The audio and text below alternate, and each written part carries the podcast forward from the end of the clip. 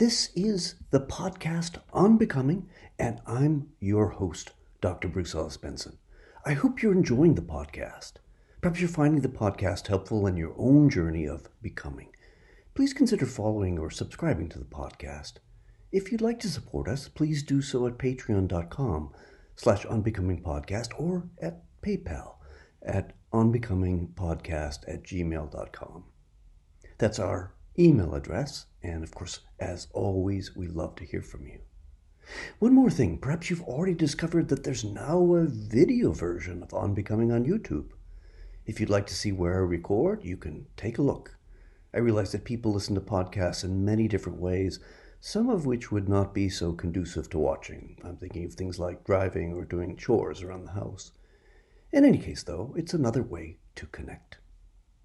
So far, I've presented the basic or essential moves that Nietzsche makes in the process of his own becoming. In upcoming episodes, I'll be unpacking various aspects of that work, such as Nietzsche's views of Socrates, Jesus, and Paul, the role of music in his thought, and what he thinks Christianity should be. But here I want to say a few words on my own journey to becoming a Nietzsche scholar. I do this for a number of reasons. One is that I sometimes get asked how my work comes together. I think this is always an interesting question. If you've never written a long piece of work, it certainly seems daunting. When I was in graduate school, we didn't think all that much about the personal lives of the philosophers we studied. It really wasn't mentioned, except maybe in cases like you know, Descartes, who writes about his own doubts and his desire for certainty, or Levinas, Emmanuel Levinas, who writes in the wake of losing his family in the Holocaust. Bear in the mind, by personal life, I'm not talking about gossip or even funny stories about various philosophers.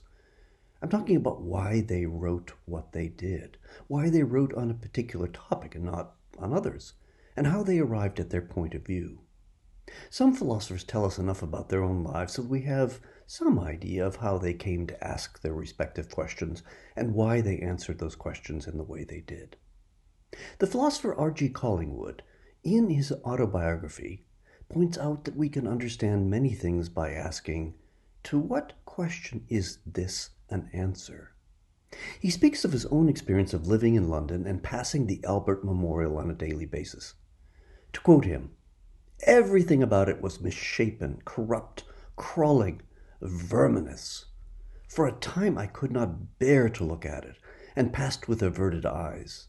Recovering from this weakness, I forced myself to look, and to face day by day the question a thing so obviously, so incontrovertibly, so indefensibly bad why had Scott done it? To say that Scott was a bad architect would be to burke the problem with a tautology. To say that there was no accounting for tastes would be to evade it by suggestio falsi. What relation was there, I began to ask myself, between what he had done and what he had tried to do? Collingwood doesn't directly answer this question. Instead, he speaks of his work as an archaeologist. He was a philosopher, of course, very definitely, but he was also involved in various archaeological digs. If you're working as an archaeologist, you find various things that are obvious an arrowhead, a spoon, but you may encounter things that are less obvious, which prompts the why question. And even in discovering things that are obvious, one might still ask, you know, why are these things here? When were they deposited here? I first read Collingwood's autobiography when I was living in Leuven, Belgium. In the square where the train station stands, there is a World War I monument. At the time, it was covered in dirt and probably had never been cleaned. It was, at least according to me, horrific looking. But then I started to think how else could a monument to World War I look, particularly from the Belgian point of view? Once I was able to see that, something that had merely seemed really ugly to me now made sense. Later, I came across two books of photographs that documented the damage in the town most of the city center was destroyed. But even more important, I discovered that the monument commemorated the deaths of about 200 people who were summarily shot at the place where the monument stands. After the war, the town was rebuilt, complete with a new university library that was paid for by American educational institutions, many of which had their names carved into the stones. There's one for Wheaton College, but I've always assumed it was from the other Wheaton, and I still have no reason to think otherwise. Within two decades, though, much of the town, including this new library, was destroyed all over again. That's called World War II. But that made the World War I monument even more significant, and it made me realize that whatever problems there are with the EU, and of course there are many, finding a way to work together was infinitely better than continual destruction.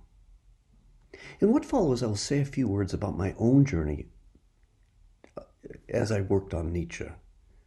As the manuscript of Pious Nietzsche sat on my editor's desk while she located appropriate readers, according to her, there were more comments on the title of that manuscript than on any manuscript she'd ever edited.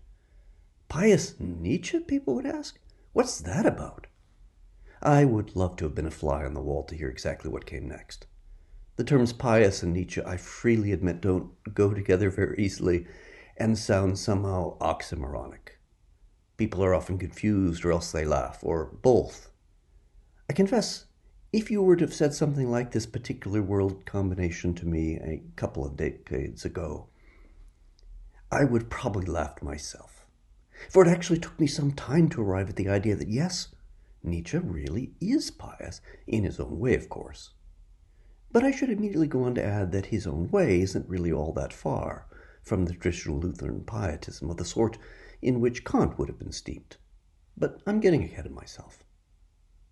My own engagement with Nietzsche came from teaching Thus Spoke Zarathustra to Wheaton College undergraduates. You might expect that, Wheaton being Wheaton, that my students would have reacted in some negative fashion. Well, I did encounter some students who had this response. I found that most students, even in the heart of evangelicalism, were really interested in what he had to say, though I have to confess it was often an interest mixed with some trepidation. Not surprising. But once they're willing to listen, they often found many of the critiques of Christianity not just right, but also truly compelling, as do I.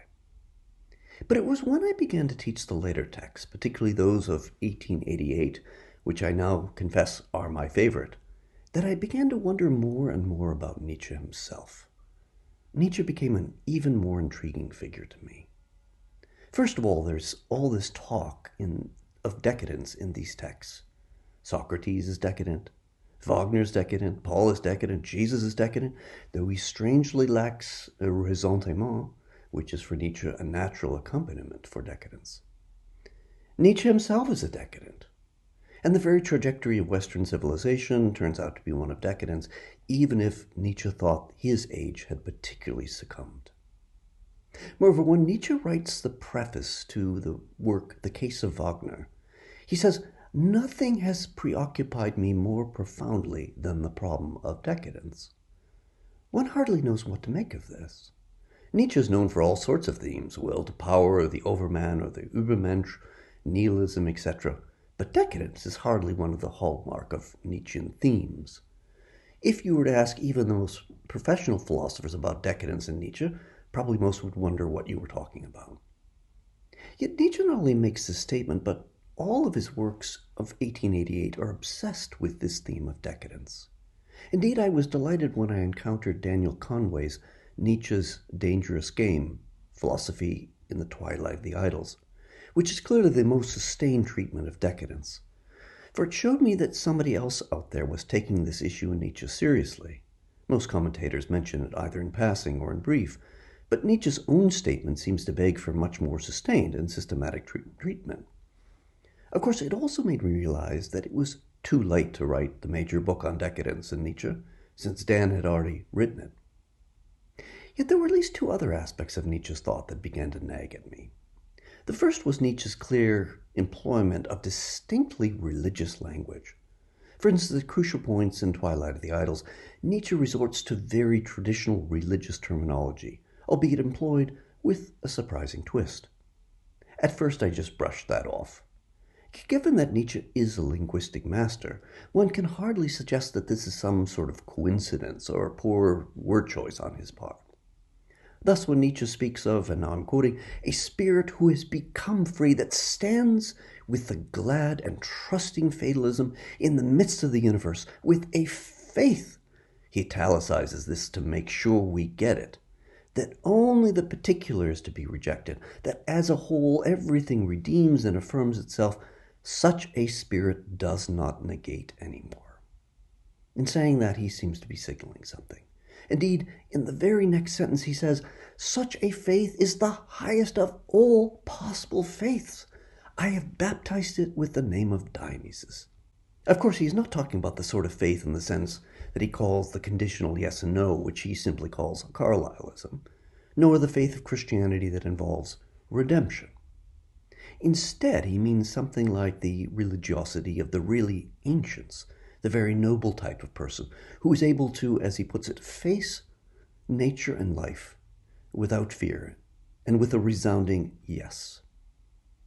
Then again, in Twilight of the Idols, he goes on to say that all this is signified by the name Dionysus, I know no higher symbolism than this Greek symbolism, the symbolism of the Dionysian rites.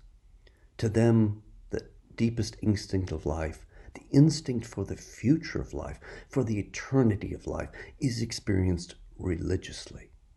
The very way to life, reproduction, as the holy way.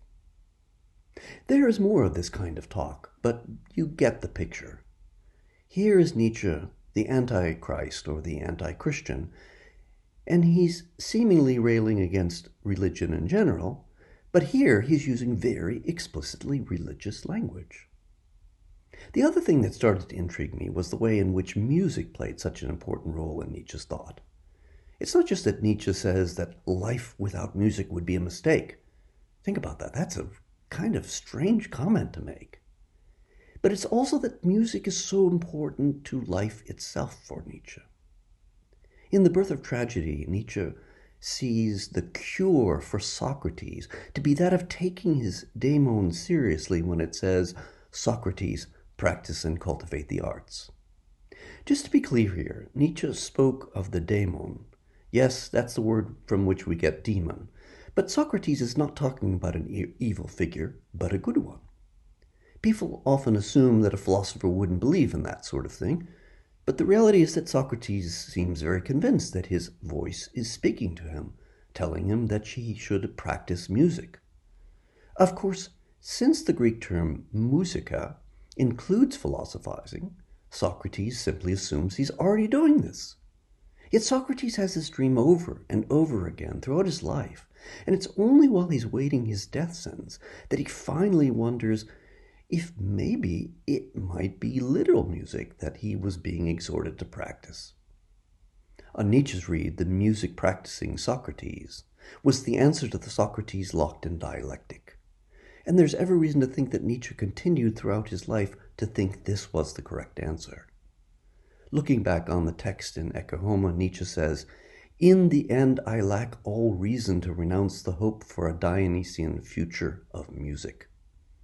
Well, this is a remarkably strong thing for Nietzsche to say, but it reflects the sheer power that Nietzsche thinks music has, a power he simply doesn't accord the other arts. I should add here that Nietzsche's view is basically that of the German Romantics, who also thought that music opens up a world to us that the visual arts cannot. For some time I envisioned writing a book on Nietzsche and music, but then in the meantime someone, Georges Liébert, wrote one with exactly that title. In a way, this freed me up to write on something much more broad than simply music and Nietzsche. There's a chapter on music and pious Nietzsche, and that chapter plays an important role in the overall argument of the book. But there is so much more to the book than that, as the title indicates.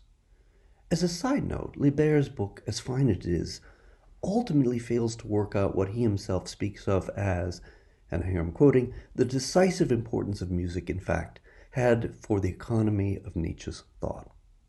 So I reckon that there's still the possibility of writing a book on Nietzsche and music, albeit with a different title.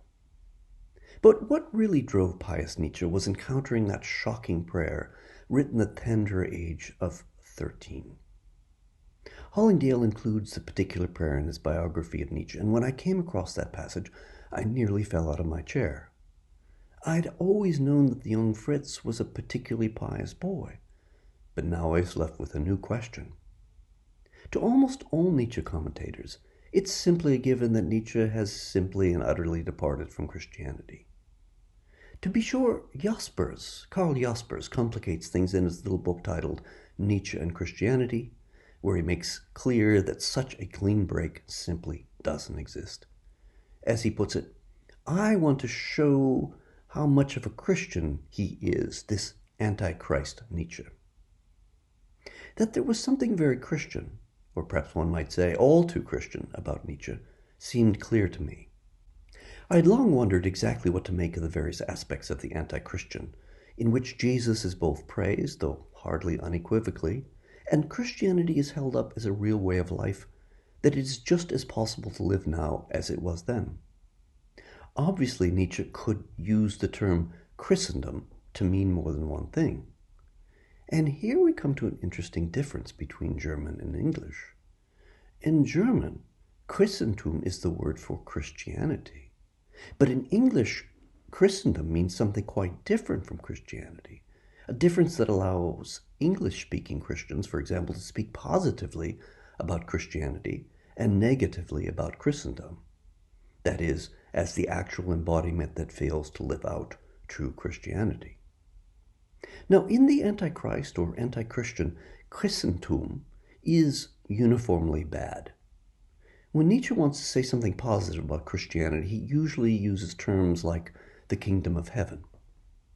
Yet back in a letter to his childhood friends, Krug and Pinder, dated April 27, 1862, Nietzsche writes, uh, this is age 17, so only four years after that very pious prayer that I used in the previous episodes. Christianity, Christentum, is essentially a matter of the heart. The main teachings of Christianity only relate the fundamental truths of the heart. To become blessed through faith means nothing other than the old truth that only the heart, not knowledge, can make happy.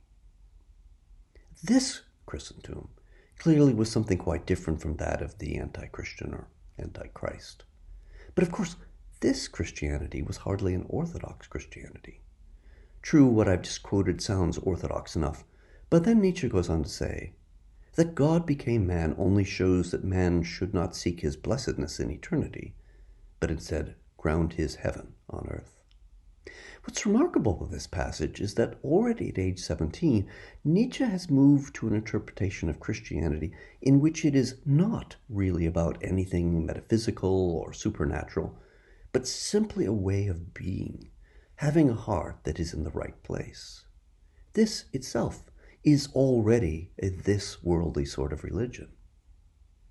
In this sense, Nietzsche is really an inheritor of the Lutheran pietistic tradition as depicted by Philip Jakob Spener in his Pia Desideria of 1675, which makes Christian belief an almost totally this worldly sort of thing. One stretches in vain to find anything in, in this text that's otherworldly although later pietists were to put great emphasis on both some kind of conversion experience and legalistic practices, one simply doesn't find these in Spener.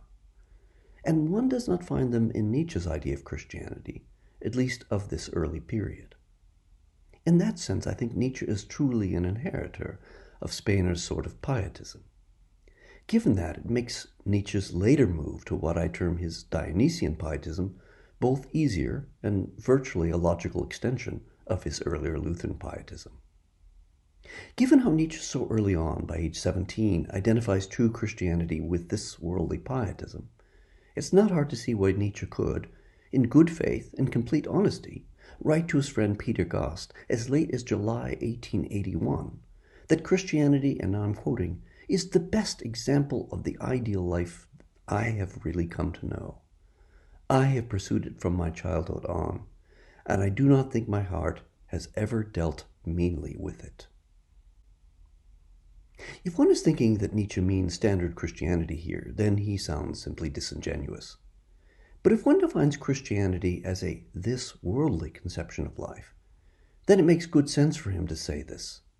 Christianity as a way of life, modified by Nietzsche in some ways to be sure, could be a way for Nietzsche even to live even as late as the Antichrist or Anti Christian, 1888, So that's only seven years later than that uh, uh, letter that I just quoted from.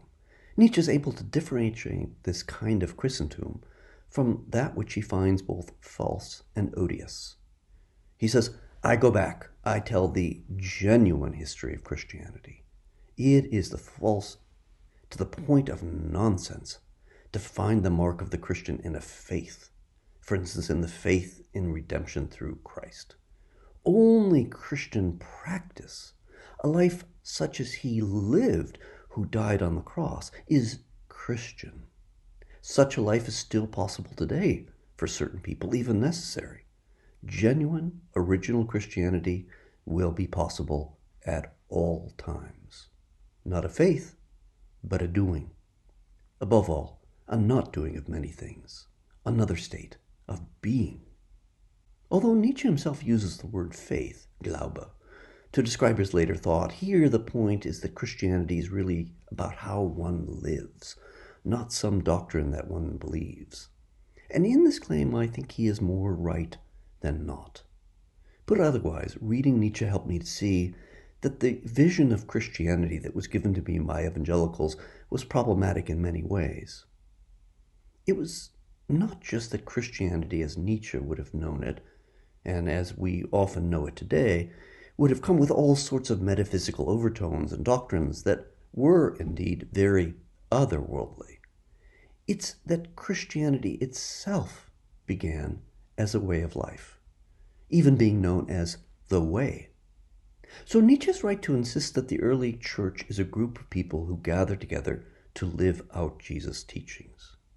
As to doctrine, the early Christians had, well, very little, and even that would have been quarreled about.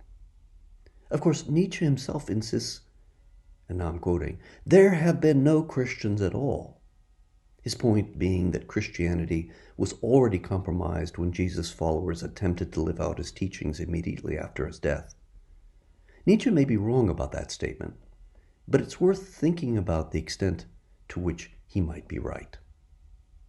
Although there is a vast array of Nietzsche literature, what I've never seen was an attempt to take these various elements this obsession with decadence, Nietzsche's early pietism, and also late talk of faith and baptism and the like, and his obsession with music, and put them all together. I began to think that this particular combination, and of course I do include other elements, might be a way of getting at what Nietzsche was ultimately attempting to do since each of these aspects seems so important to Nietzsche. My argument was, and is, that Nietzsche is in effect making what I would call a religious move. That is, he is invoking a new deity, laying out a new faith, and even calling for new rites. The deity is obviously Dionysus, but what is Nietzsche's Dionysian pietism? Probably the simplest version is as follows my formula for greatness in a human being is amor fati. That one wants nothing to be different, not forward, not backward, not in all eternity.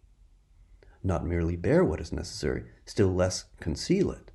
All idealism is mendaciousness in the face of what is necessary. But love it. Nietzsche calls the embracing of amor fati redemption. He says, to redeem those who have lived in the past and to transform every it was into an I wanted it thus. That alone do I call redemption. It is to move to a truly this worldly piety in which this world and life as we know are revered. Incidentally, a piety that isn't all that different from the one that Nietzsche identifies with Christianity back in 1862. Nietzsche, of course, thinks that life is simply intrinsically valuable, and that any attempts to say something like, life is valuable because, simply undercut life's own value. That for Nietzsche is simply an article of faith. You either believe it or you don't. And if you start adding anything to this basic belief, then you simply don't believe it. In other words, Nietzsche rejects any formulation along the lines of life is good because fill in the blank. Because he thinks life needs no justification, and that trying to justify it undermines it. How does one get to the place where one really believes such a theory, though? Philosophers normally think that believing is not something you can will yourself into doing. Put otherwise, you can't make yourself believe what you think is false. But might it be possible to see the world differently? We've talked many times of Nietzsche's talking about learning to think and feel differently.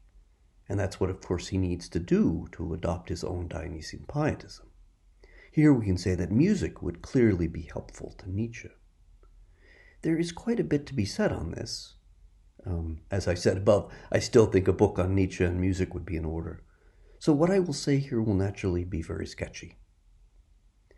Although Nietzsche never speaks of decadence as falling out of rhythm with life, I think that way of defining decadence fits perfectly with what he sees decadence as being. Well, decadence for Nietzsche may not be exactly the same as, and here I'm using some terms, but I'll just use them in English, that Nietzsche uses degeneration, decline, nihilism, and romantic pessimism. They're all strongly connected. And Nietzsche's definition of decadence likewise sounds very much like nihilism. He says, instead of naively saying, I'm not worth anything anymore, the lie of morality says in the mouth of the decadent, nothing is worth anymore. Life isn't worth anything. It is hard to imagine a stronger definition of nihilism than that life isn't worth anything. So decadence is falling out of rhythm with life, not loving life with all of one's being. Not surprisingly, Zarathustra's encounters with life are dancing encounters, as we saw in the previous episode. To really learn to love life, Zarathustra must learn to dance with her and let her lead. Nietzsche needs music to transform his being. Again, of course, the ancient Greek term for music includes philosophy and culture, but it likewise includes what we would term music. But all of this led me to a further problem. If there is any philosopher in modern times who thinks that philosophizing should have very practical consequences, it's Nietzsche. So, does Nietzsche in his own life actually live out this Dionysian faith? Does he actually embrace life in all of its vicissitudes with a true amor fati?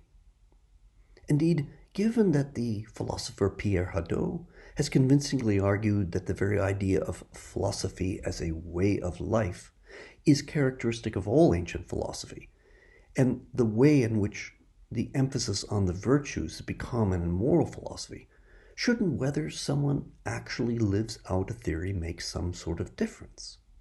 My argument was that Nietzsche ultimately fails in his project, though that doesn't necessarily invalidate the project, in the same way that those who follow Jesus and strive but fail to live out that fully invalidates the basic idea, as Jesus puts it, be perfect as your Father in heaven is perfect.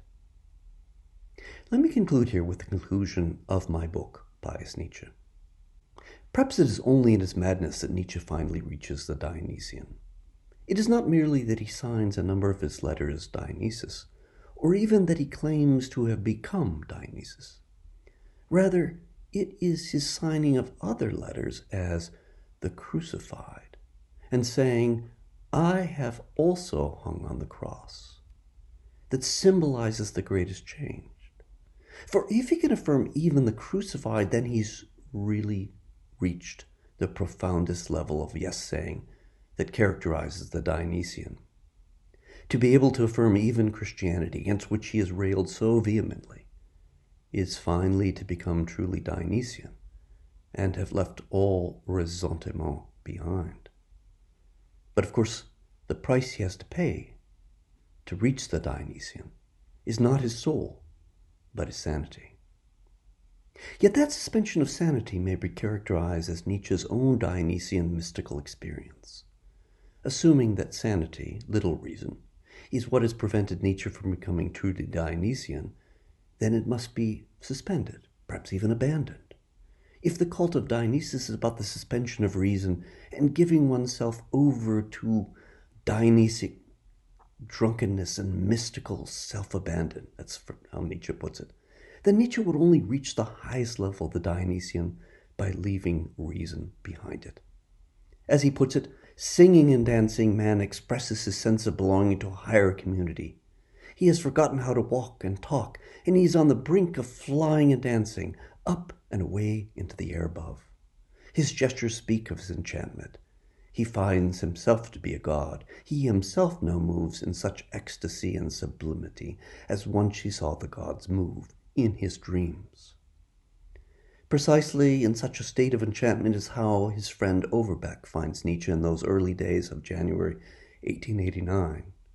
Nietzsche both danced and improvised at the piano, accompanying himself with outbursts of wild ideas. Not surprisingly, Overbeck interpreted these things as a terrifying picture of a kind of holy frenzy, the kind that is found in antique tragedies. But of course, what would be more Dionysian than to be caught up in an ecstatic frenzy, a truly holy Dionysian frenzy. Earlier on, Nietzsche had considered the role insanity could play in revealing the deepest possible truths about humanity. And here's what he says In outbursts of passion and in the fantasizing of dreams and insanity, a man rediscovers his own and mankind's prehistory. He who, as a forgetter on a grand scale, is wholly unfamiliar with all this, does not understand man. As Nietzsche goes on to say, those who do not understand madness do not understand humanity. So in madness, Nietzsche may have found his new rhythm after all. Of course, just as the rhythm of the ancient Dionysian cults was inexplicable, so the rhythm of the insane Nietzsche is beyond the realm of rational understanding, and thus would simply appear to be madness. Yet, given Nietzsche's exaltation of rapture and abandon, such a transgressive transformation would seem to be the very culmination of Dionysian piety. To be transformed in such a way that one is literally outside of oneself is perhaps the only route left to the decadent Nietzsche. But how does Nietzsche reach this place of being beyond? On the one hand, Pierre Klossowski argues that a kind of chaos is present in Nietzsche from the beginning. Thus, on this view, Nietzsche's insanity is the end of a lifelong trajectory, the telos of the one who wishes to be truly Dionysiac. On the other hand, Cynthia Crawford suggests, though certainly does not assert, that Nietzsche's madness was perhaps a simulation, designed as the perfect culmination of a Dionysian philosophy. It would, of course, be difficult to adjudicate either way. There's every reason to think that Nietzsche truly went mad, but feigning madness as a way to become Dionysian is at least within the realm of possibility. Perhaps Nietzsche believed that it was the only way to overcome his own personal decadence. In any case, Nietzsche writes a letter to his friend Gast on the 4th of January, 1889, consisting of just one sentence Sing me a new song. The world is transfigured, and all the heavens rejoice. And he signs that letter, The Crucified. It would seem Nietzsche has finally found his new rhythm. That's all for today's episode. We've considered Nietzsche's own journey by way of his prayers and tears. I hope you found thinking about Nietzsche helpful in your own life. As always, if you're finding the podcast to be beneficial in your becoming, consider supporting it at patreon.com slash onbecomingpodcast or through paypal.com or the PayPal app. The username for both is our email address, onbecomingpodcast at gmail.com. Or you can just follow us or click subscribe. I'm Dr. Bruce Ellis Benson and I hope you join us for the next episode.